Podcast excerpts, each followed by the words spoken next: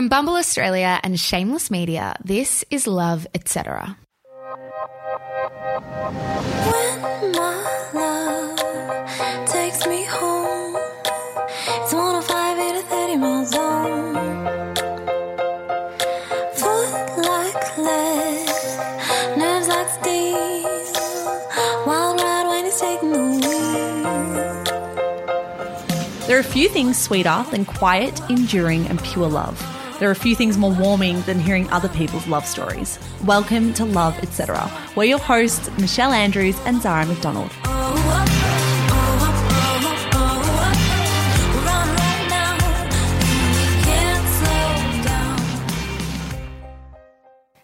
you're listening to Love Etc., a podcast by Bumble Australia, the social networking app where women make the first move. Today, we're diving deep into love stories, the conventional and the unusual, to explore what real love can look like in 2019. Yep, three women, three love stories, and we're starting with Georgia.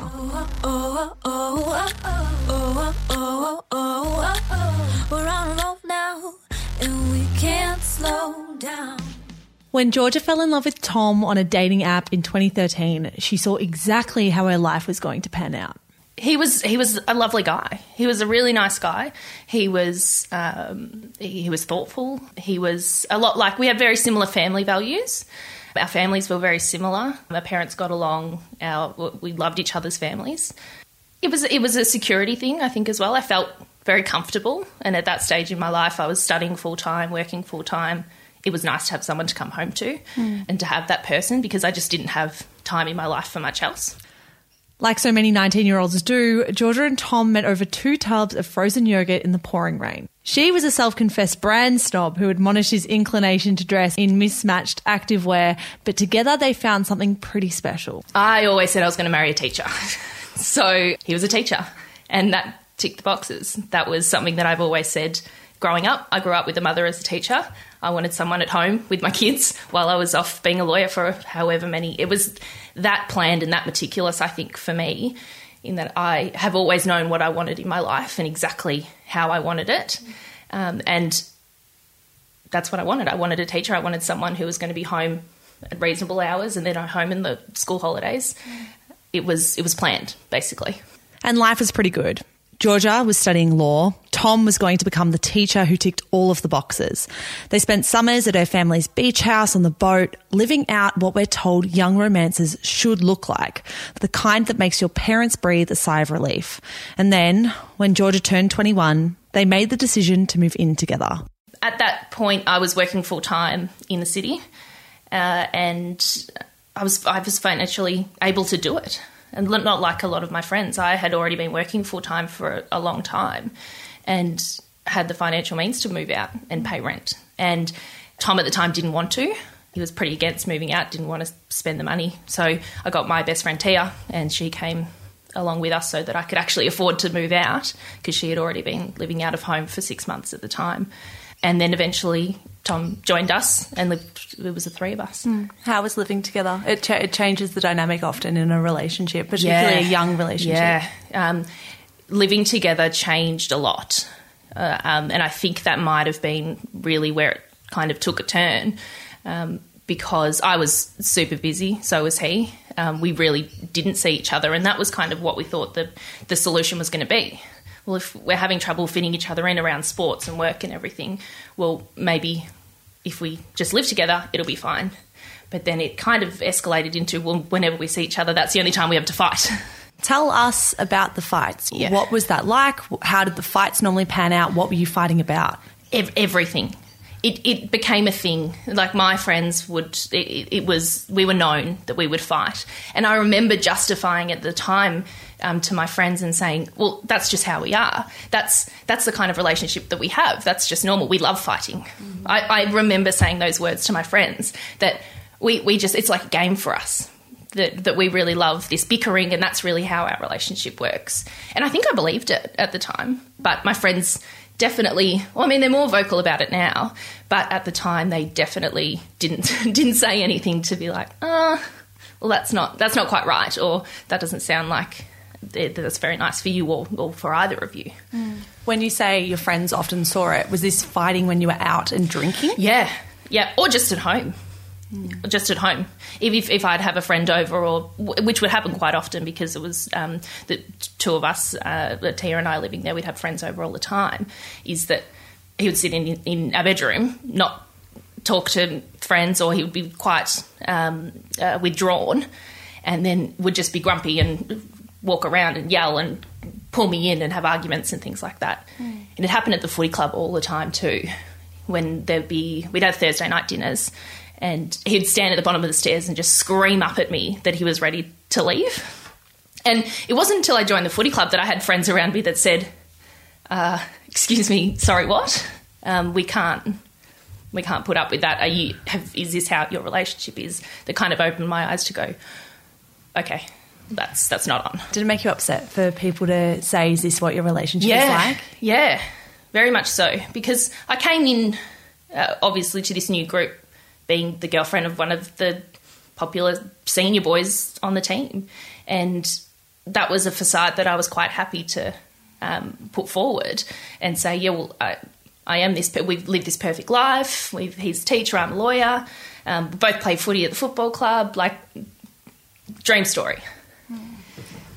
Tell us now about your decision to join that football club. Like, walk us through how that worked. So, the football club started a, a women's team? Yeah, yep. So it was in the first year of women's football, basically in this league, and I had finished studying, so had some spare time, um, which I usually would have just sat at work and worked overtime and overtime.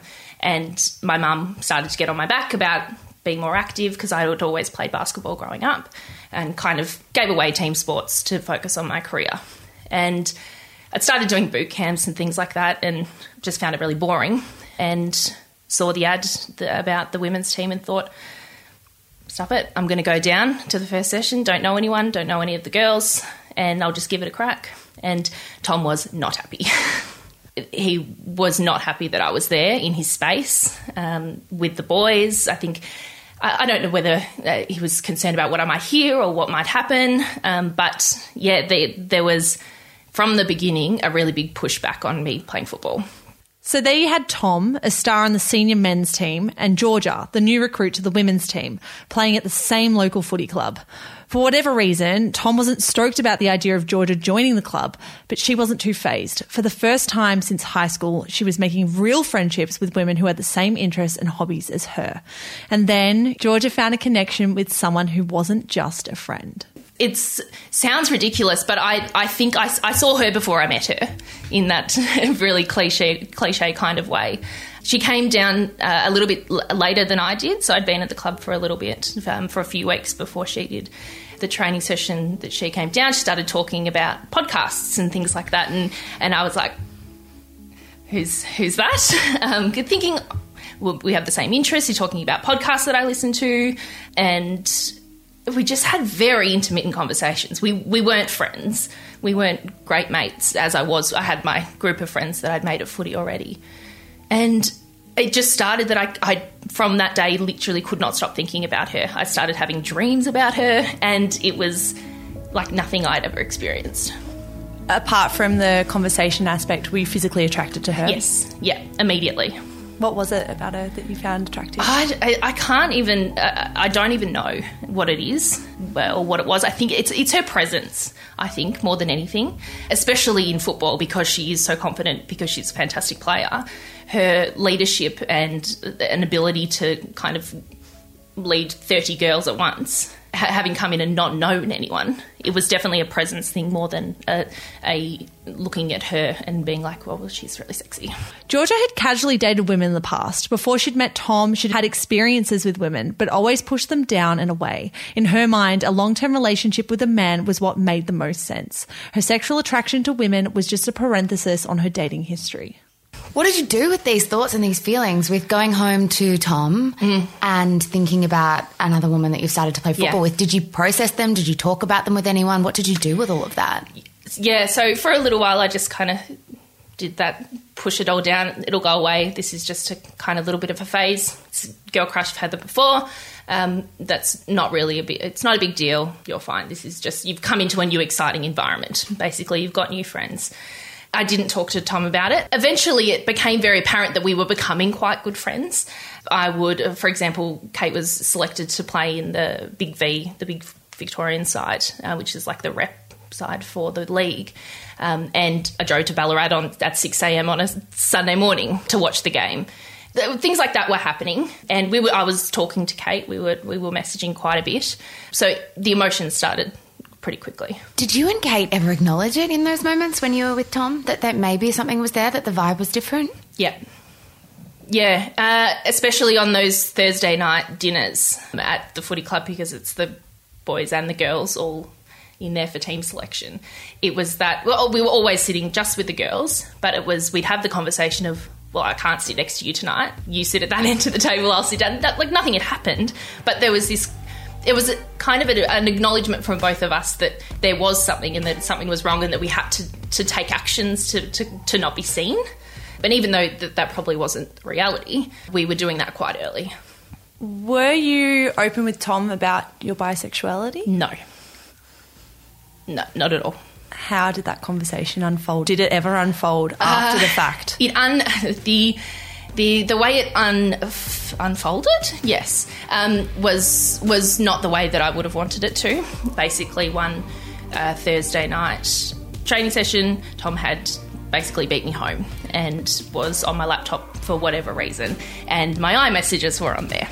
It didn't have a name, but just had messages between Kate and I, with just back and forth essentially. You know, long messages when you first start talking to someone. And I came home and all like he was just screaming, "Who is he? Who is he? What's going on?" And and I had to kind of go, "All right." And sit down and tell him what happened and who it was and what the story was, and say, Look, nothing's happened. Nothing, this is I know it's wrong. I'm not going to justify. I know I've absolutely stuffed up, but this is where I'm at, and I think that we, we can't be together anymore. Yeah. So, two questions then. Was that the start of the breakup conversation? Yes. Okay. Yeah. And how did he respond to learning that it was a woman? Uh, I very confused. Um, it was uh, anger and confusion. Um, he was awful, um, and I can't blame him for that now, given the circumstances. But just really awful comments about her and the person that she is, and her appearance, and why I would ever want like just awful, awful comments. And then I think for a, a long time. Tom was not the most progressive person, and, and that was an issue, I guess, in our relationship as well. Is our values were very different on more progressive issues like uh, immigration, same-sex marriage, things like that. So, towards that kind of the the pointy end, it did get a little bit homophobic kind of comments. So I can imagine that exploring this connection that you have with a woman while at a footy club, which is traditionally very masculine, would be difficult. It wouldn't be the setting where it's the most easy to explore that. Hmm. How did you go from breaking up with Tom to exploring something with Kate when you're in this environment which is so patriarchal? Yeah, I looking back, I have no idea how we did it. And at the time, I I thought. I think it was, it was a sense of, I don't know, an arrogance or an, I think I was really naive at the time and I thought it wouldn't be a problem. I thought that we could very slowly begin to explore whatever this might be and, and that we could do that quietly in, inside this football club where we were both on the leadership. We were um, very involved in social committee, committee, um, involved at higher levels with the president and things like that. We we simply didn't see, um, the, yeah, we didn't see it coming the way the way it all panned out. So, you've broken up with Tom. You are starting to talk and see Kate. Was it as simple as, okay, I'm single now, I've got these feelings for this woman, let's make this work? Uh, no. So uh, we both, I think, I think Kate was pushing back a, a lot because, fair enough, she's this, this straight girl from the footy club who's just broken up with her boyfriend. I get why she wanted to steer clear a little bit for a while. But uh, immediately we both had the conversation and said, look, we'll, we'll see what it is very slowly. I went back on to dating apps at the, as soon as we broke up and was, yeah, just casually dating women. After breaking up in July, there was what Georgia refers to as an explosion within the football club, with her and Kate at the very centre. I'd moved into a share house quite close to the footy ground with a few girls from footy. And we were at the club one night, I think it was after the reserves grand final, and we were all at the footy club drinking, and it got to a point where they had to close the rooms. And we invited everyone to come down the road to our place and keep partying, basically. And so we were all there. Um, Tom wasn't there. None of Tom's friends were there. It was mainly just a couple of the other boys, their wives, things like that, and then the girls. And we were sitting out the back uh, around the fire. There was a number of couples, the, another couple that I lived with who were girls as well. Kate and I, and then the girls were just sitting around a fire. And all of a sudden, this woman comes up to me that I've never seen before in my life and starts screaming at us, saying, How dare you? How could you do this? You guys are a disgrace. How could you even be sitting here pretending, not word for word, but just laying into us and saying that what we're doing is disgusting. And, and I was just in shock because I was like, I'm in my own house. What? And you're drinking my alcohol. What? How dare you come in here and tell me what I should or shouldn't be doing. And that was really the start of it because I basically kicked everyone out of the house and said, This is done, get out. And I was shattered. Yeah, that was the first kickoff. Um, and Who was she? someone's wife. I still don't know to this day who she was. She was one, a wife of one of the guys at the footy club, who they'd obviously all been talking about it over in the corner, and she's gone, effort, I'll go over there and say something. Because they were so alarmed by the lesbians around the fire. From there, the season ends, basically. So it fizzles. So not that we go about our life quite normally. Kate and I uh, officially start dating on New Year's Eve. So it's a slow burn up until um, the end of summer and we come back for preseason because we we play at this footy club, and it was strange from the beginning. Um, the first week they just kind of because it was preseason, we were, we were sharing the oval with the boys. We were just down in one pocket.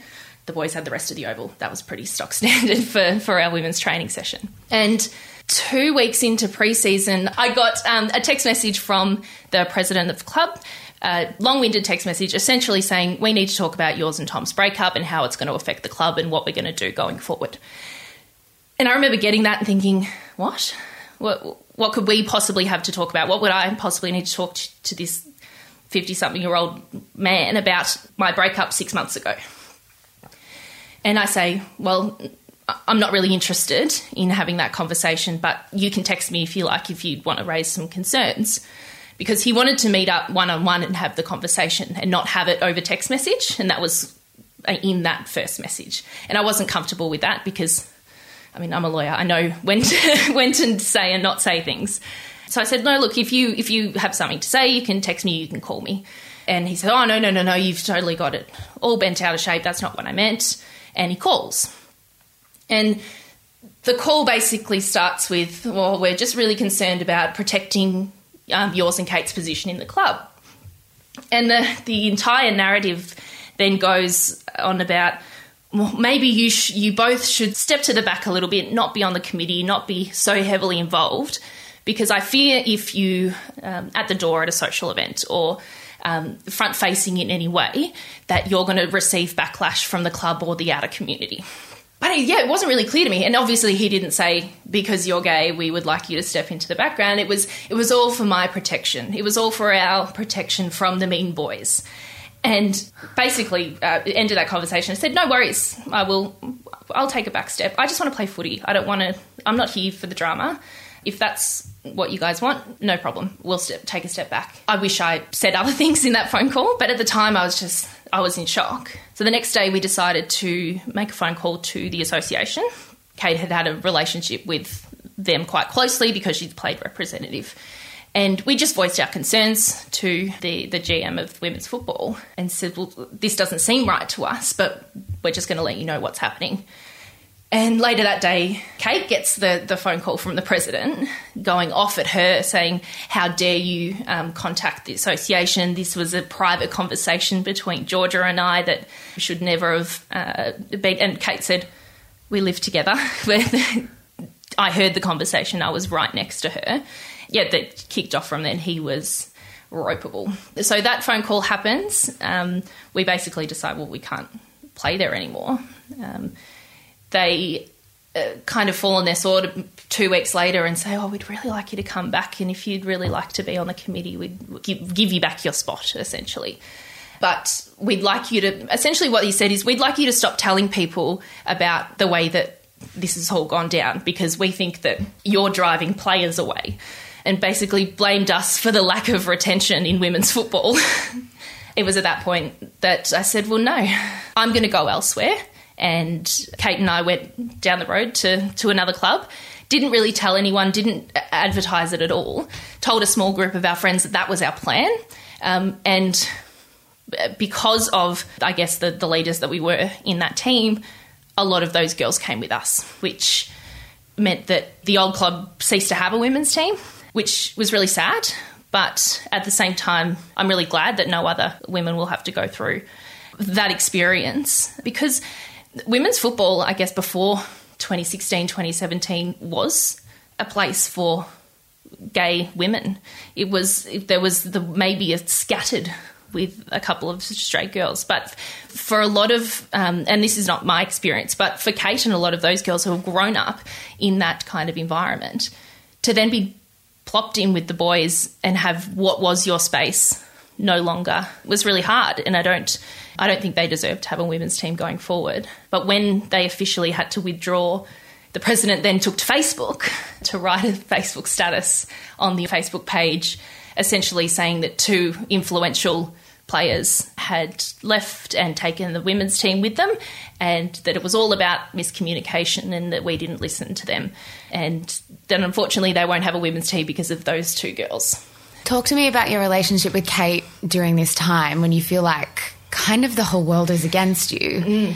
How did that bring you together, and what was your relationship like in those moments? Yeah, I, I think that's. I think what we went through uh, is half the reason why um, our relationship accelerated as it has. Because within, I mean, less than a year, six months really, we've had every single external pressure a relationship could even begin to, to think about. We had to make plans on what, what kind of things, well, what, what was our story? What did we want to tell people? What were, because people were asking, people were, uh, everyone was talking about us, and we just thought it was the most boring story in the world. We were just kind of just getting to know each other. But all of the drama definitely brought us a lot closer together. What did you learn about her in that time, and what did you decide that you really loved about her? That I think sometimes I, I struggle a lot backing myself and talking about myself. Um, I mean, I advocate for a living, but as soon as I have to do it for me, I struggle big time. And she just did it for me. At every point that we had questions from from people or that messages or rude messages from boys at the club or externally it would be her that she'd go into bat for me immediately. And she continues to do that to this day whenever we have whenever anything comes up she's the first one to go right no emotion whatsoever just practical. And i really need that. And and she does that for me. What do you love about your relationship with Kate? I think that we we are pol- not polar opposites, but we are very different, but in a way that we basically fill each other's gaps. I am terrible with money. I spend money like it's going out of fashion, um, and uh, she's the best saver in the world. So great, you can have all of the money. Give me an allowance, um, and she's yeah, she's just. It is. A, it is a best friendship. It is the one person that knows every single thing about me, yet still rocks up home every single day. Yeah. So, 18 months later, Georgia and Kate now live together and have a dog. This year, they went on a trip around America, and while there, Kate got down on one knee. I think it's just a thing with women. We, I've, I've planned my life, and so had she. And we'd gotten to the point where, well, the next step was to get engaged, and we're both in secure employment, and both want to have a family. So, what are we waiting for, basically? And it was as planned and as meticulous as that is that why not here? Because if we're going to buy a house, we're not going to be coming back on this trip of a lifetime anytime soon. Um, so she proposed in Columbus, Ohio, in the middle of nowhere, uh, without a ring. But I then wanted to turn, and then it was just a, there was about six in total by the end of it. Whenever we were in the most random places across America. Tell me what excites you about your life with Kate. The thing that excites me the most about um, my future with Kate is that it's a new realization, I guess, that I can basically do whatever I want. There is no, I, I used to be so contained with, and, and contained and, and quite happy to be, to lead quite a mediocre existence. As long as I was kind of ticking over the days, that was fine. But now it is, it's, it's a realization that life is amazing and we can do anything that we want and that she'll support me in whatever I choose to do. Whether that's, I mean, the other day was if you choose not to be a lawyer tomorrow, that's fine. We'll do, we'll cope and we'll do whatever we want. It's, it's less, less structured and less planned. It's, yes, we still want the family, we still want this, but everything else is going to fall into place around it because, yeah, if we've got each other, that's basically all we need.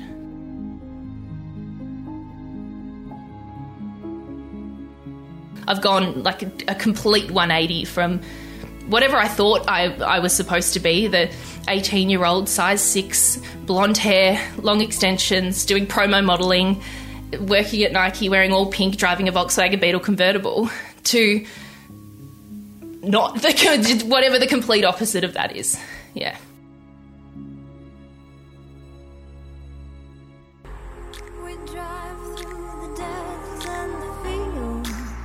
Coming up on the show, a story about love when it's placed upon you. But first, it's time for a bumble break.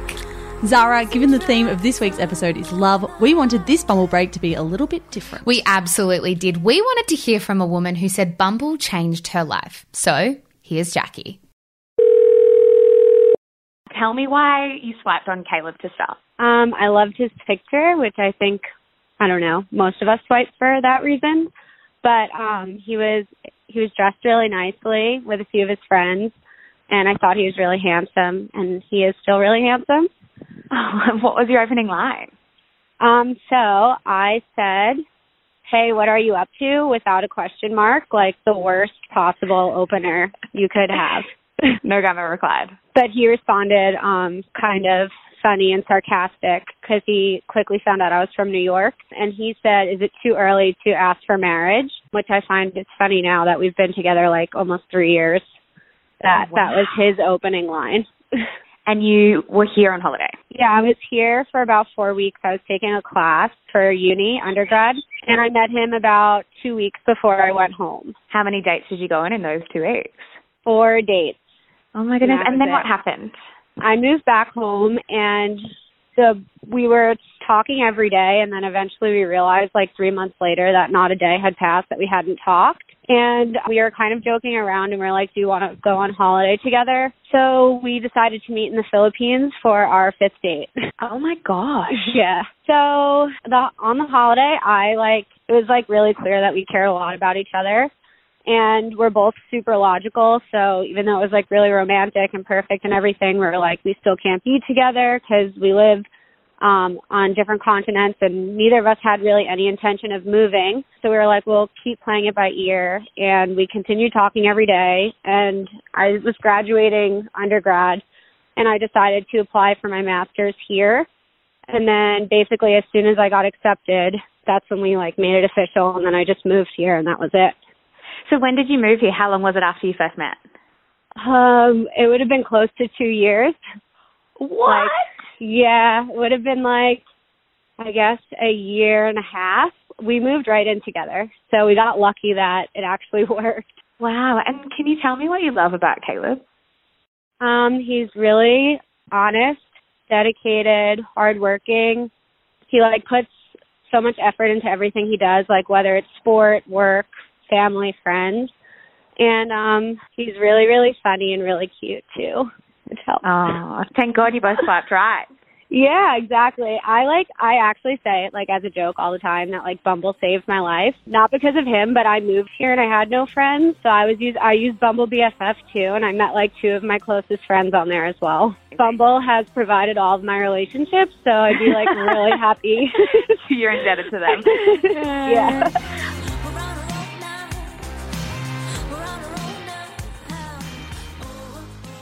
Hannah is a 23 year old Muslim Australian woman who lives in Melbourne. She's currently studying her PhD with the intention of becoming a psychologist. In April this year, she got married. Her parents decided who she'd be meeting at the altar.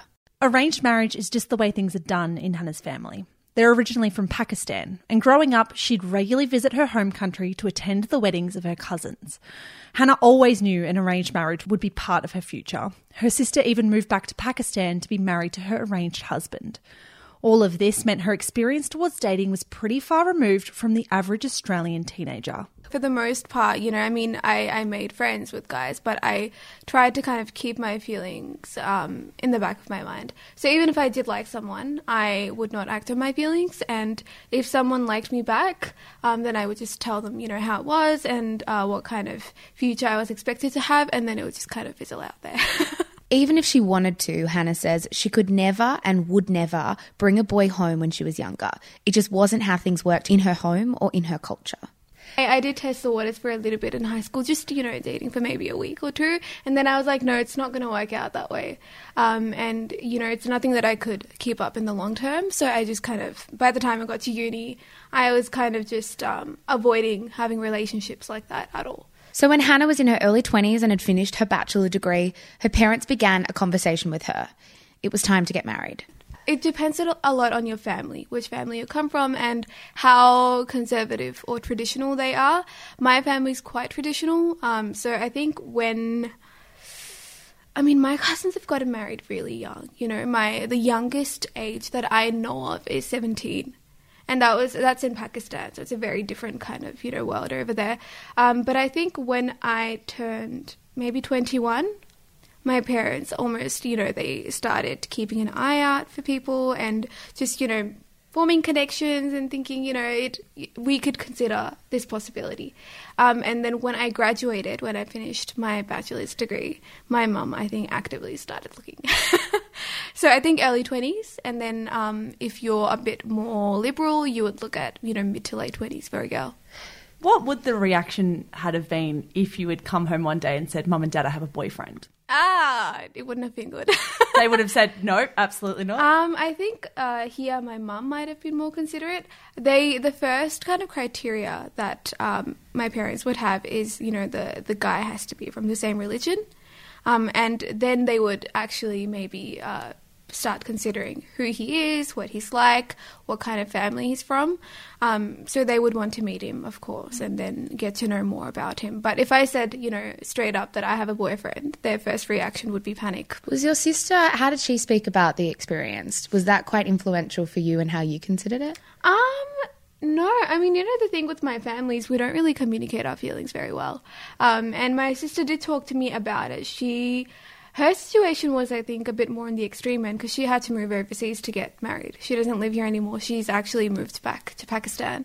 Um, and she's happy in her life. She actually likes it way more over there than she did over here. Um, but I don't know. I mean, she is very happy with her husband and she was ever since she got married so that was kind of like a, a positive thing for me because it made me uh, think a bit more in an optimistic way about arranged marriage. Because I, I saw a good outcome and I saw you know there are good possibilities with this as well Hannah says when it comes to getting married in her culture, there's a pretty set and defined process around how that happens. So with my sister, it was quite easy because we'd known her, uh, who's her husband now. We'd known him since we were kids, so we knew exactly what kind of person he was. We knew his parents, we knew his uh, the rest of his family, and everyone he knew. Um, so when um, they sent through a proposal, it's quite a formal thing. The parents sent through a proposal, then your parents get you know background information on the guy, his Is that like a letter? It's not a letter, it's actually a phone call. So they come over, uh, the family of the groom, they come over to your house. The parents uh, get to talking and getting to know each other, and then they can just do background checks through other people. And then um, if the groom's family likes the girl and her family, they send through a proposal. And then the girl, it's a girl side um, who does the background checks, and they might uh, visit the groom at his house, and then they make a decision and they get back to the groom. Hannah did have a bit of bargaining power in this process, though. She says she turned down at least four different prospective grooms before she settled on one she could imagine growing old with. I've had a few. I think we've um, we turned down four before we actually said yes to someone. so for my sister, it was funny because we um, said yes to the first one because we knew that he was such a good guy. With me, you know, it was quite a bit of trial and error. Like we didn't know um, any of the people who came through except for maybe one. Um, and we just, you know, didn't think that we would get along very well. You know, it's funny. Um, with arranged marriages, a lot of it comes to what you think about the guy's family. So it's the first um, step or the first round almost is whether your families get along. You know, whether your backgrounds match, whether you think you're on the same page, have the same values and the same mindsets. And then after that, you know, if you've passed round one, then you try and figure out whether the guy and the girl are on the same page and whether they would get along. So the family is the first thing, and then you move on to the individuals who are actually going to get married.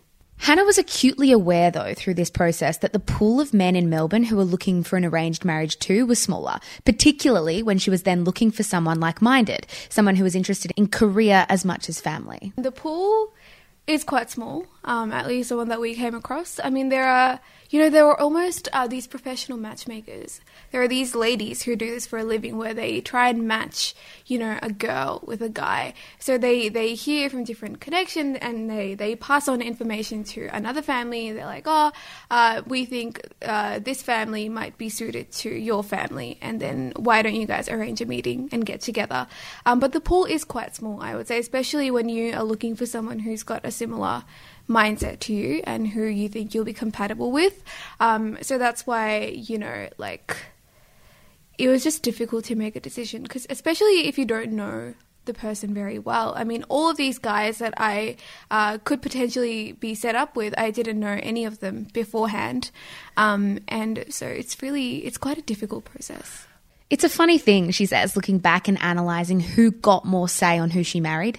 Her parents' input was crucial, she said, but her word was final. Did you get more say in what man was eventually chosen, or did your parents get more Oh, say? oh. I think what my parents said was very influential. And I'm the kind of person who um, gets indecisive very easily. I you got like five men to choose from. It would be a little bit tricky. You're like the Yeah. Bachelorette. different.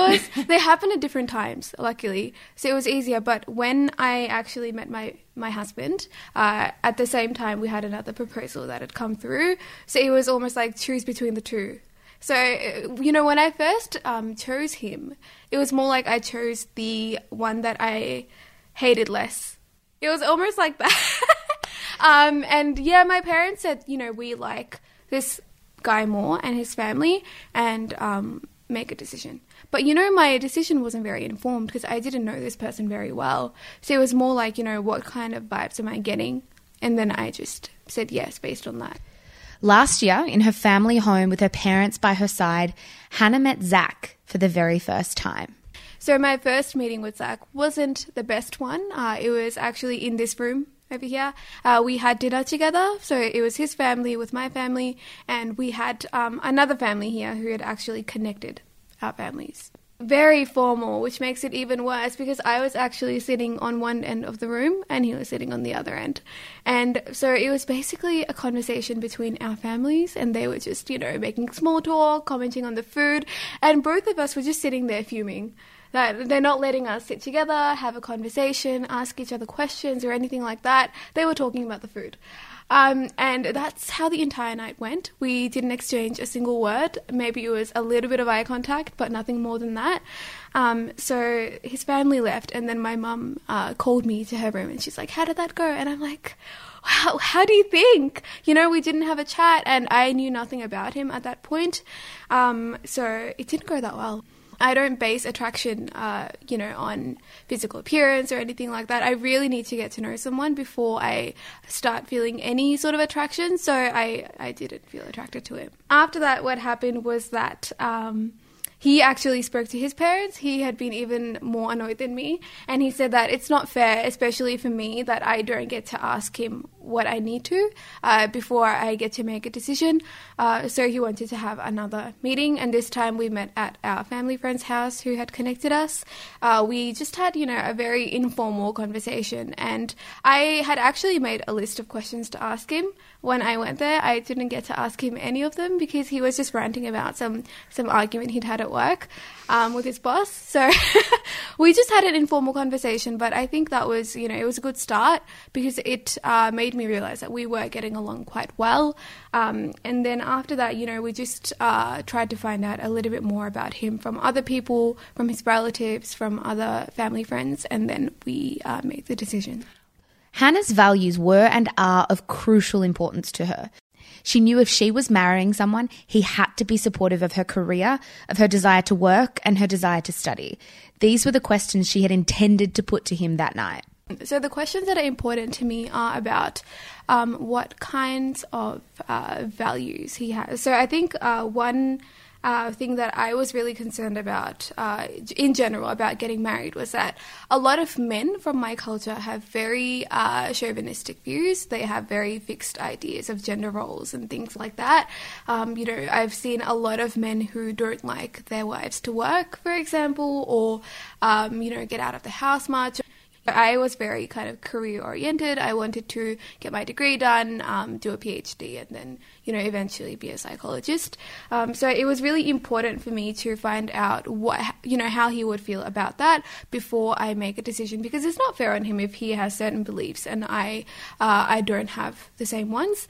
So I wanted to ask him you know how he feels about me working, about me studying, and um, what he expects from a wife as well, like what what um, he thinks about the whole notion of marriage as well. Um, and I think that was the main thing. And I also wanted to ask him about his goals, just to find out a little bit more about him. You know, that's the thing. I mean, with the other proposal that was on the line, I it was I just had to make a decision. And so when I said yes to him, I still had that at the back of my mind that I didn't get to ask him those questions. But eventually, I did get around to asking them and finding out more about how he thinks. So that was after you'd already decided to marry him. That was yeah, that was after our engagement actually. so Hannah decides Zach is the one she wants to marry. But how in the world does she actually tell him that? He luckily added me on Facebook, and that's where our chat began. And then he got my number, and then we got around to calling each other, and then we uh, actually started taking the train to work together, and then we just started meeting up regularly. His parents are very chill. They were happy for us to meet um, before we got married and just go out for dinner and stuff like that. Um, my parents were not. They uh, really restricted our meetings, and they obviously wouldn't let us meet uh, without uh, them being present. And if if they were present and we were to meet, we wouldn't really be able to talk. So it was it was quite restricted. So we made that decision to kind of meet outside. Um, outside the house and you know in their absence and without their knowledge it ties back to religion so um, in my religion you're actually not even allowed to date uh, before you get married just because um, uh, the according to my religion, you know, the relationship between a man and a woman uh, is only legitimate if they are married or if they are blood relatives.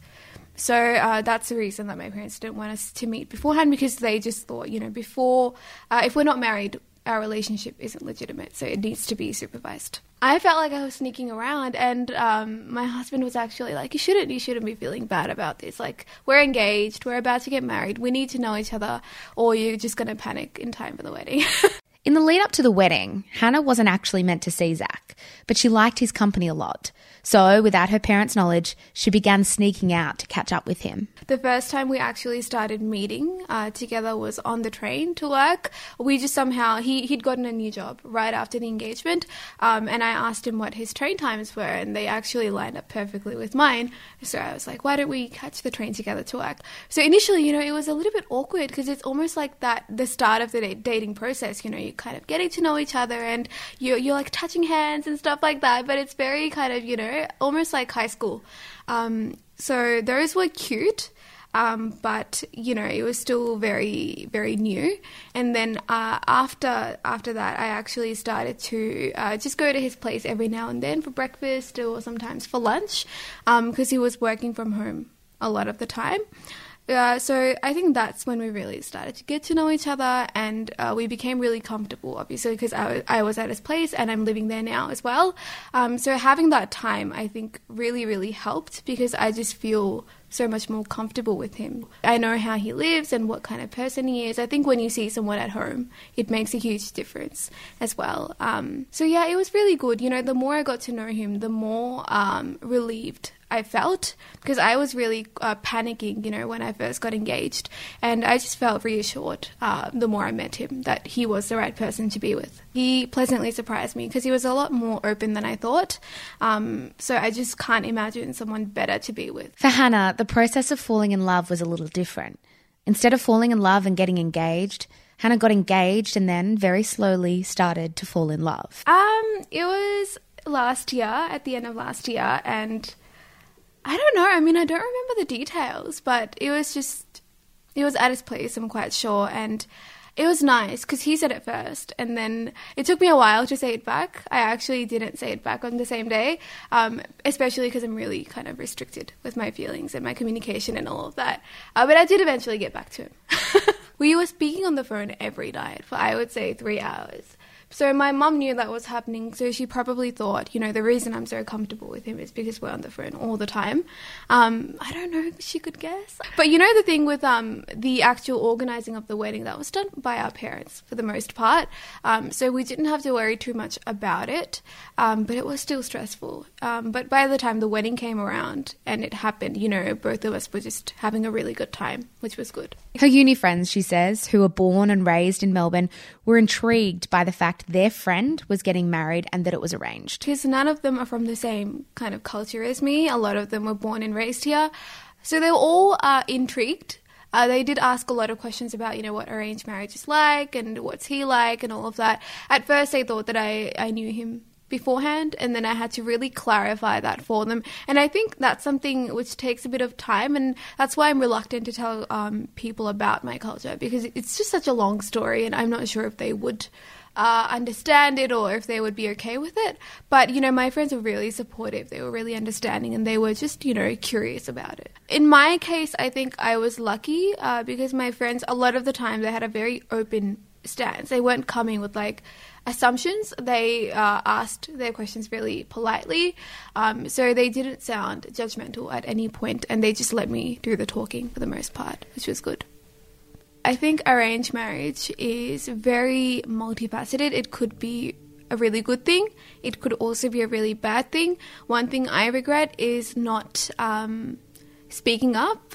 I think I just said yes, and uh, I didn't get enough information about the person that I was going to marry. In my case, I was very lucky because he exceeded all my expectations. But it doesn't always have to be that way. So if any any girl is in my situation, I would just say um, try and found, find out as much as you can. If you have any concerns, just um, erase them early on before you make a decision, and then hopefully it'll turn out well for you. My religion doesn't actually uh, forbid divorce. So if you know you're in a situation where you feel like you're just not compatible or things are irresolvable, then just do it. You know, I mean, people will always disapprove no matter what culture you're in. So if you feel like something just can't be resolved, then you know, just exit. Today, Hannah is still studying her PhD, something she needed a man to be supportive of, and lives in Melbourne with her now husband, Zach. And what are the things that you love most about Zach now? Um, I think he's very caring, very affectionate, and I, being someone who's not so affectionate and does not let out emotions very easily, I think it's what I needed as well, and um, that way I've become a little bit more affectionate as well. So I think that's the thing that I love the most about him.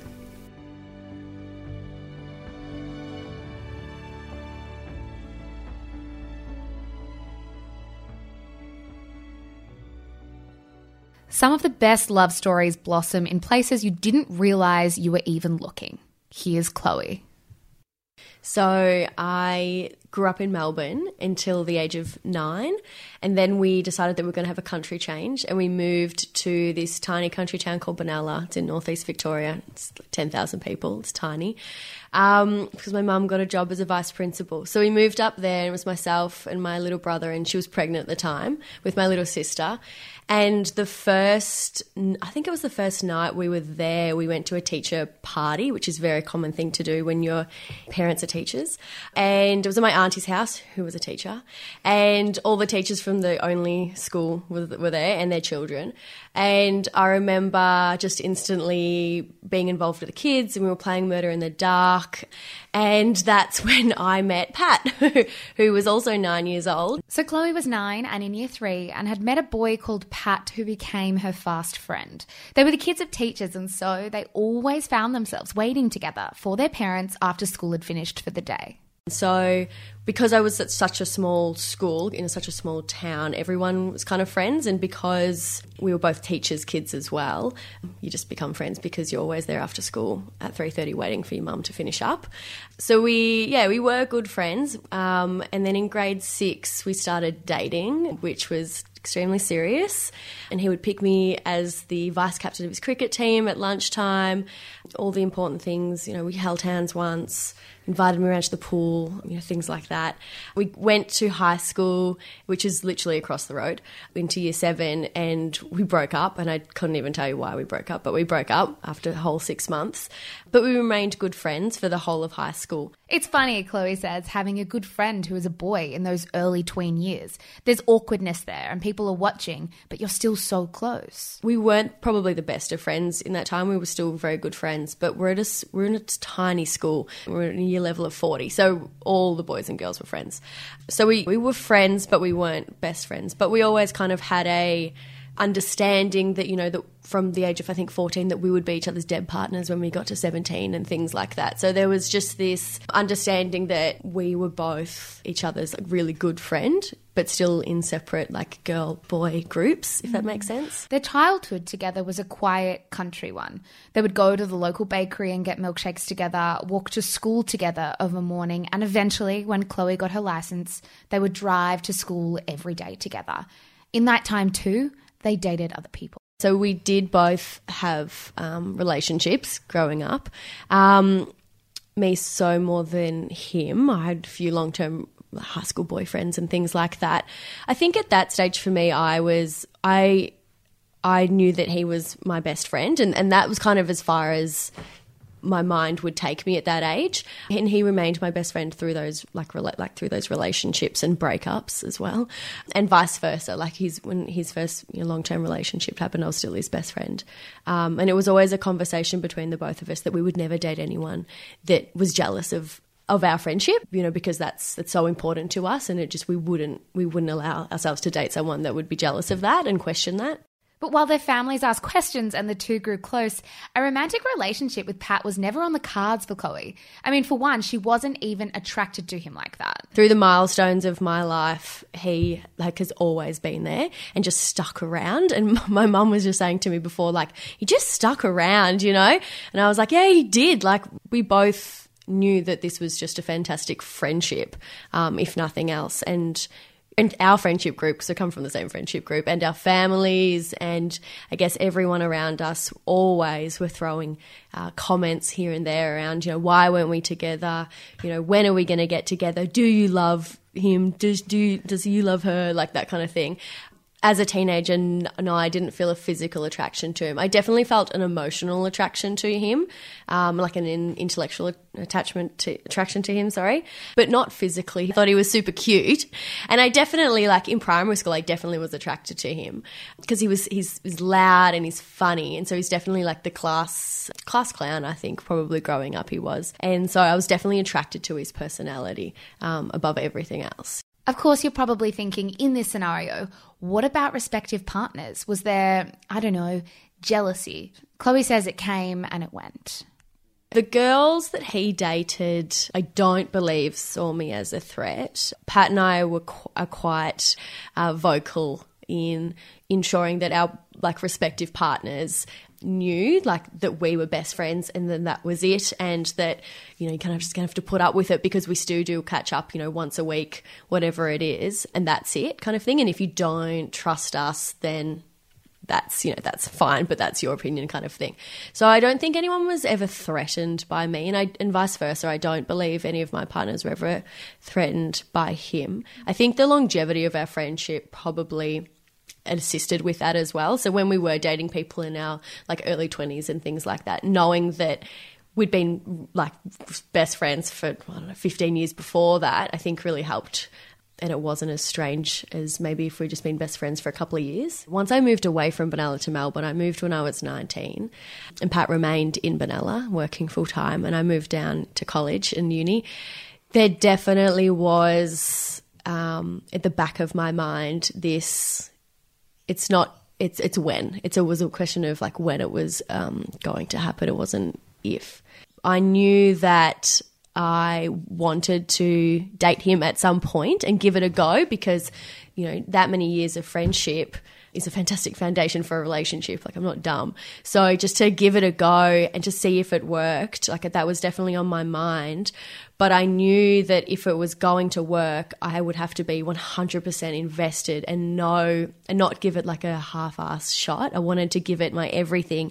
And that kind of scared the shit out of me because if it worked, then that was it. Like I was getting married and having children and I wasn't ready to do that at the age of 20 and that's just how my brain kind of worked. So I was like I can't I can't go down that path just yet. I need to experience life a bit more by myself and and experience like living in Melbourne and things like that before I even let that thought filter into the front of my mind. Okay, so how do you have feelings for somebody at 19 or 20, think that you might end up with them, but then go on to date other people regardless? Yeah, I think dating other people at that time, I knew that that they weren't Pat, if that makes sense. Like I knew that they weren't going to be forever. But in saying that, I was always hopeful. Like I'm an extreme optimist. So if I did start dating someone, I'd put everything into it. Um, but I think for me, it was maybe getting a bit of an understanding about what is out there. And so if so that when I did open up to Pat and tell him that I you know potentially wanted to start dating him if that's how he, what he wanted as well eventually that I was like totally sure um, and totally happy with um, with my experiences leading up to that and like my dating life up to that.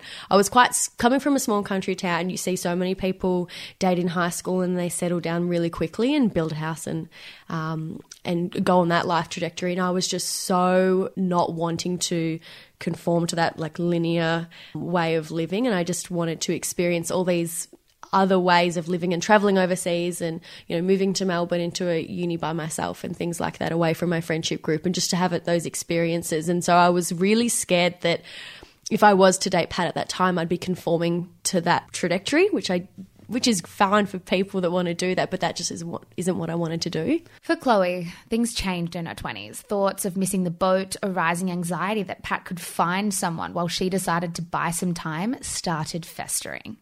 So when Pat started dating new people, um, or there was a new girl on the scene when, we were in our twenties, um, or even up until recently, really, I was extremely jealous, and I that thought about missing the boat definitely came into my mind. And one of my really good friends, who's his really good friend as well, um, told me one time, Chloe, you can't just like have him hanging on a leash in the background. Like if you if you want to go for it, you have to go for it. You know, he's not going to be around forever. And I was like, oh shit, like he's not going to be around forever. And the older we grew, and he's turned into this handsome man now, and he's beautiful. And so you know, girls flocking to him and I definitely it definitely made me anxious and I was like oh shit maybe you know I need to jump on this sooner than I thought but in saying that I kind of thought if he did get serious with someone, I would just tell him and probably ruin that. I don't know. Like I just, I, that's extremely selfish of me, but I would just have had to have jumped in at that point. But luckily, I didn't. That didn't happen. I always, I always had a hunch that Pat um, did want to date, like pursue a relationship with me as we were older. Whether or not he was um, like constantly in love with me, I'm not sure. Everyone else always told me that he was. So I guess I was kind of just going off that. Um, but I did speak to him about this and all of this, and he um, was content with the fact that we potentially just could be best friends forever, and that was okay with him. And I kind of felt the same way as well. Like if if it wasn't going, if we did start dating and it wasn't going to work, that we would hopefully just continue to be best friends and then that was okay. Or if I didn't ever feel the urge to say something, that I'd be content with him just being my best friend. But obviously, I felt the urge at some point to say something. So yeah, I always thought that he, well, he stuck around, I guess. Is this probably, and I, yeah, and I don't know, I don't know why. So that's probably why. And then in September of last year, at the age of 26, Chloe was overcome with a feeling that she needed to speak and she needed to do it right then and right there. September last year, it's 26, I just had this overwhelming feeling that I had to say something to him about, and I didn't know what I was going to say. I just knew that I had to say something and bring up the conversation. Um, and so we were out at a flight facilities gig, and I was very drunk, as you do. And I kind of pulled him aside and I was said to him, at some stage soon, can we talk about us?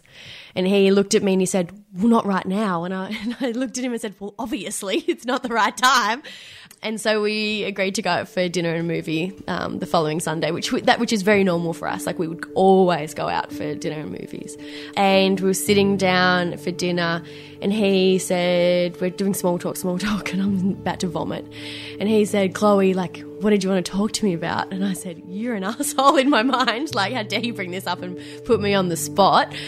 And it's probably the bravest thing I've ever done. I just said to him, Look, I have no idea what this is going to be. I, I'm so scared. Like, I'm about to vomit right now, but I want to talk to you about potentially dating and like and seeing where this goes and I know that if we do this it has to be like 100% in like I'm not giving this a half-ass go but I feel like I'm ready to do that at this point what do you think kind of thing and he he was his his response was kind of strange but I kind of understand where he was coming from so his response was because my dad passed away oh, about a year before this and he was like pivotal in supporting me through that.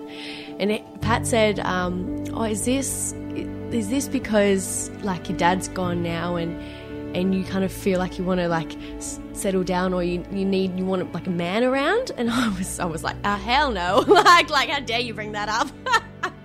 I was like no makes you say that. You know I was quite defensive at that comment.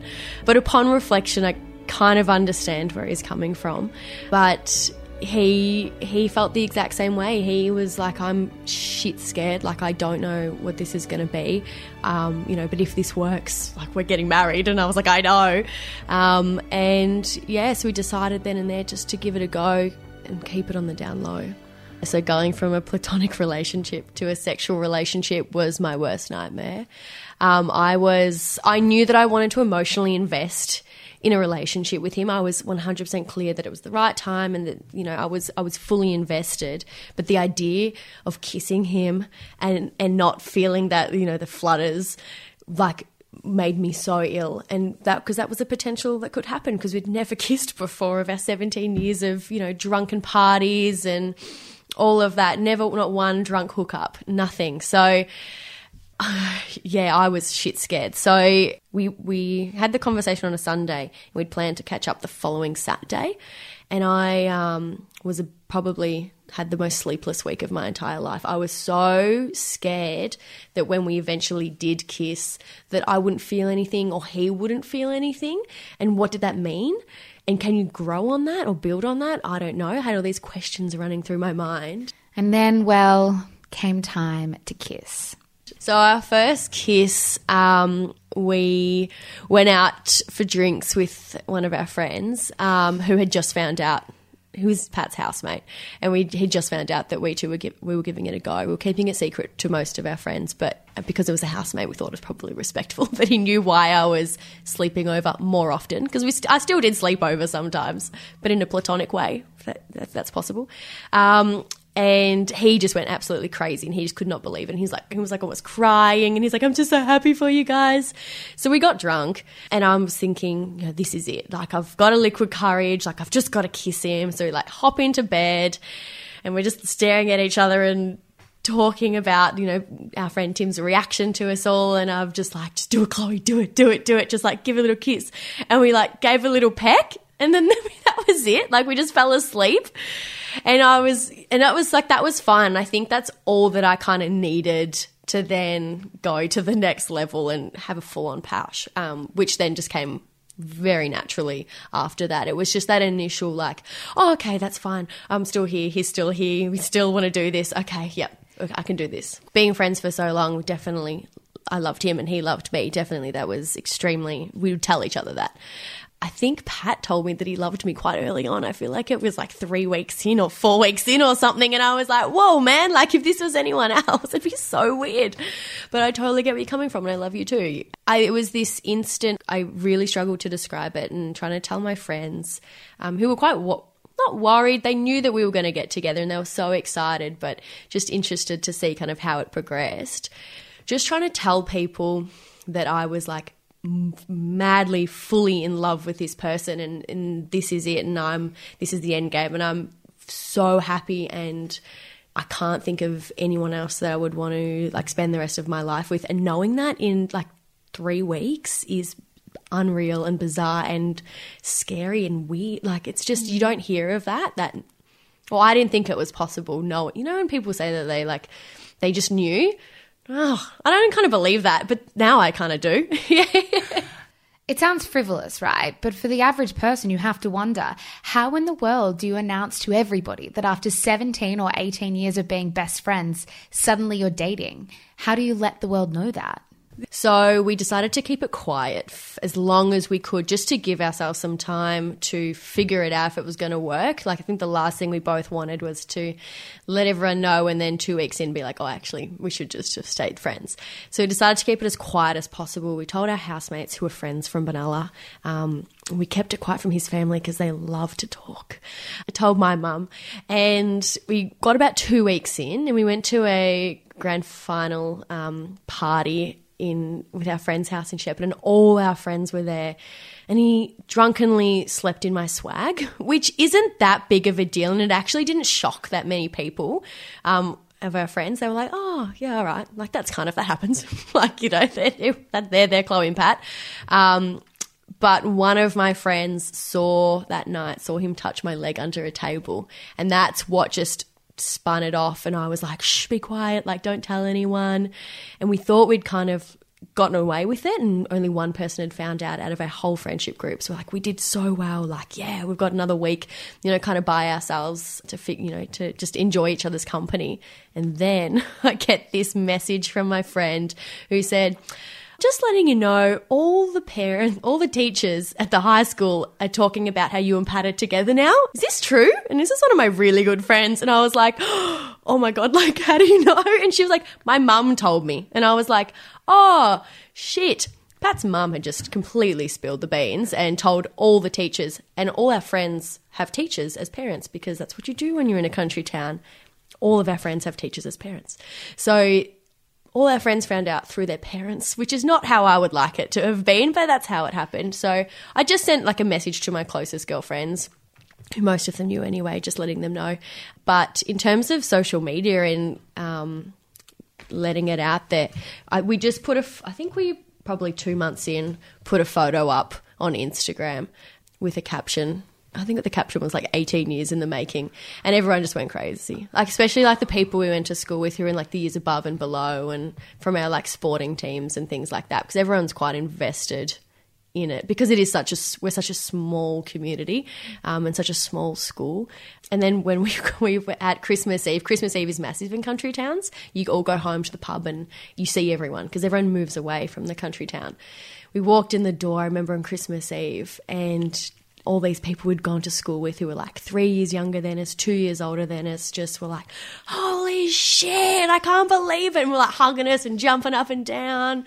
Um, so that was pretty surreal. So that's really, like, that part was really exciting. That was six months ago. Today, Chloe and Pat live together, love each other, and are planning for whatever comes next. So, what I love about Pat is that he is my best friend, and I know that sounds ridiculous, but you know we've known each other for so long and he's seen me grow up and all the he's been there for the most important times in my life and vice versa. Like i've been there for the most important times of his life. So I, I know him inside out. He knows me inside out. I know his family inside out and he knows my family inside out.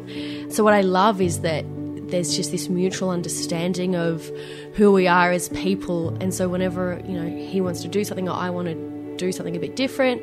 There's no question as to why because we know our paths, if that makes sense. I love that we know each other, and I love that he um, supports me unconditionally.